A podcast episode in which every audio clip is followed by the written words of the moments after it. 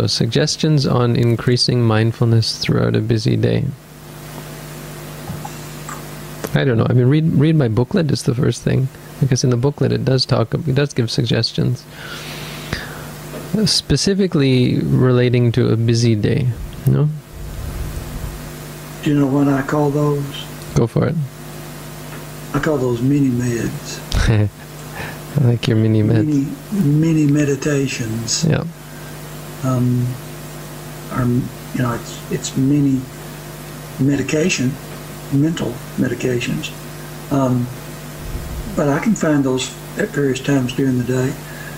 Not being able, if you're able to take your mind away from your physical work or whatever it is you're actually doing, you don't want to um, be doing a dangerous job or driving or something of that effect. Even though when we're driving, as everyone knows, um, you'll be aware of driving, and the next moment you're aware of driving, you may have covered a, a mile or two, mm. and you really think about it, you think, well, what happened? Mm. You know, I actually drove and I didn't really realize I was driving, but still, with many meditations, I find it's helpful f- to me if I become frustrated, or if I become confused, or if I become um, any any change in my mental mental attitudes.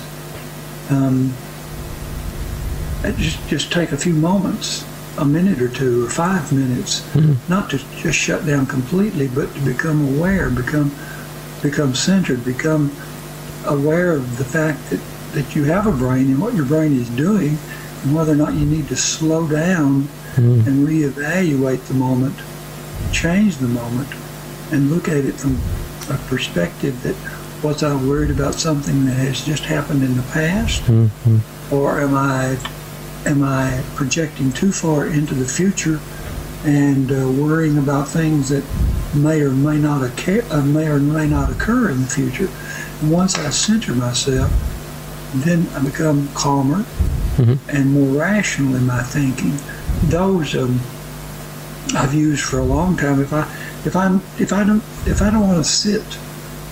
Take a fifteen or a twenty or a thirty minute period for a quote formal meditation session, then I can use what I call mini meds to just recenter myself and start over again. Yeah, for sure. Taking taking stock of your situation. I think um, one other thing to do is is to get this in your mind that you can do it and be ready for it. So a busy busy days um, generally tend to, you know, unless it's you're talking about one busy day or something, you're probably talking about five days of your week or something like that. And in that case, it's something that you can prepare for, because you know what tomorrow's probably going to be like, what sort of events it's going to include.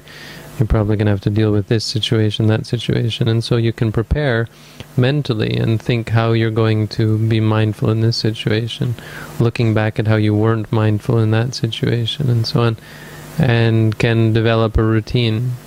And or not necessarily a routine, but at least um, a, a you can be ready to respond to certain situations. So when you get angry, you re- remind yourself, yes, this is the time to take a mini-med. But, you know, we're not thinking in terms, we're not talking in terms of, of not thinking about the future, not planning for the future at all. We don't even mean that, or I don't mm. suggest that, or don't think that in those terms.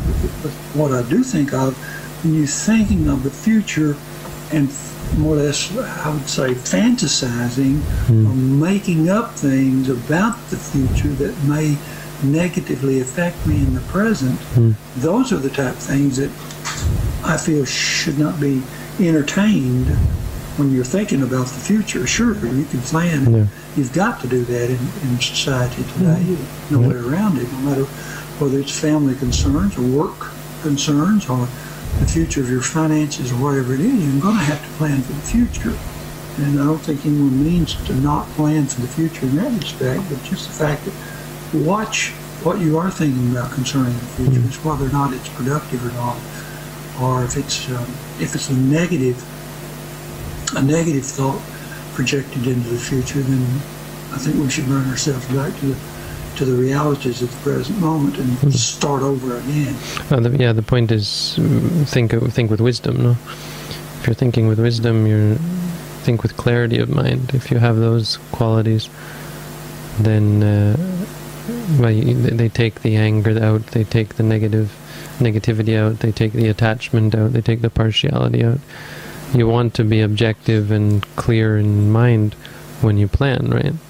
No one wants to be planning with with partial, imbalanced thoughts, and yet this is what we often do, right? We're hoping for this or hoping for that and scheming for this and scheming for that. Uh, and so this corrupts us and it corrupts our future.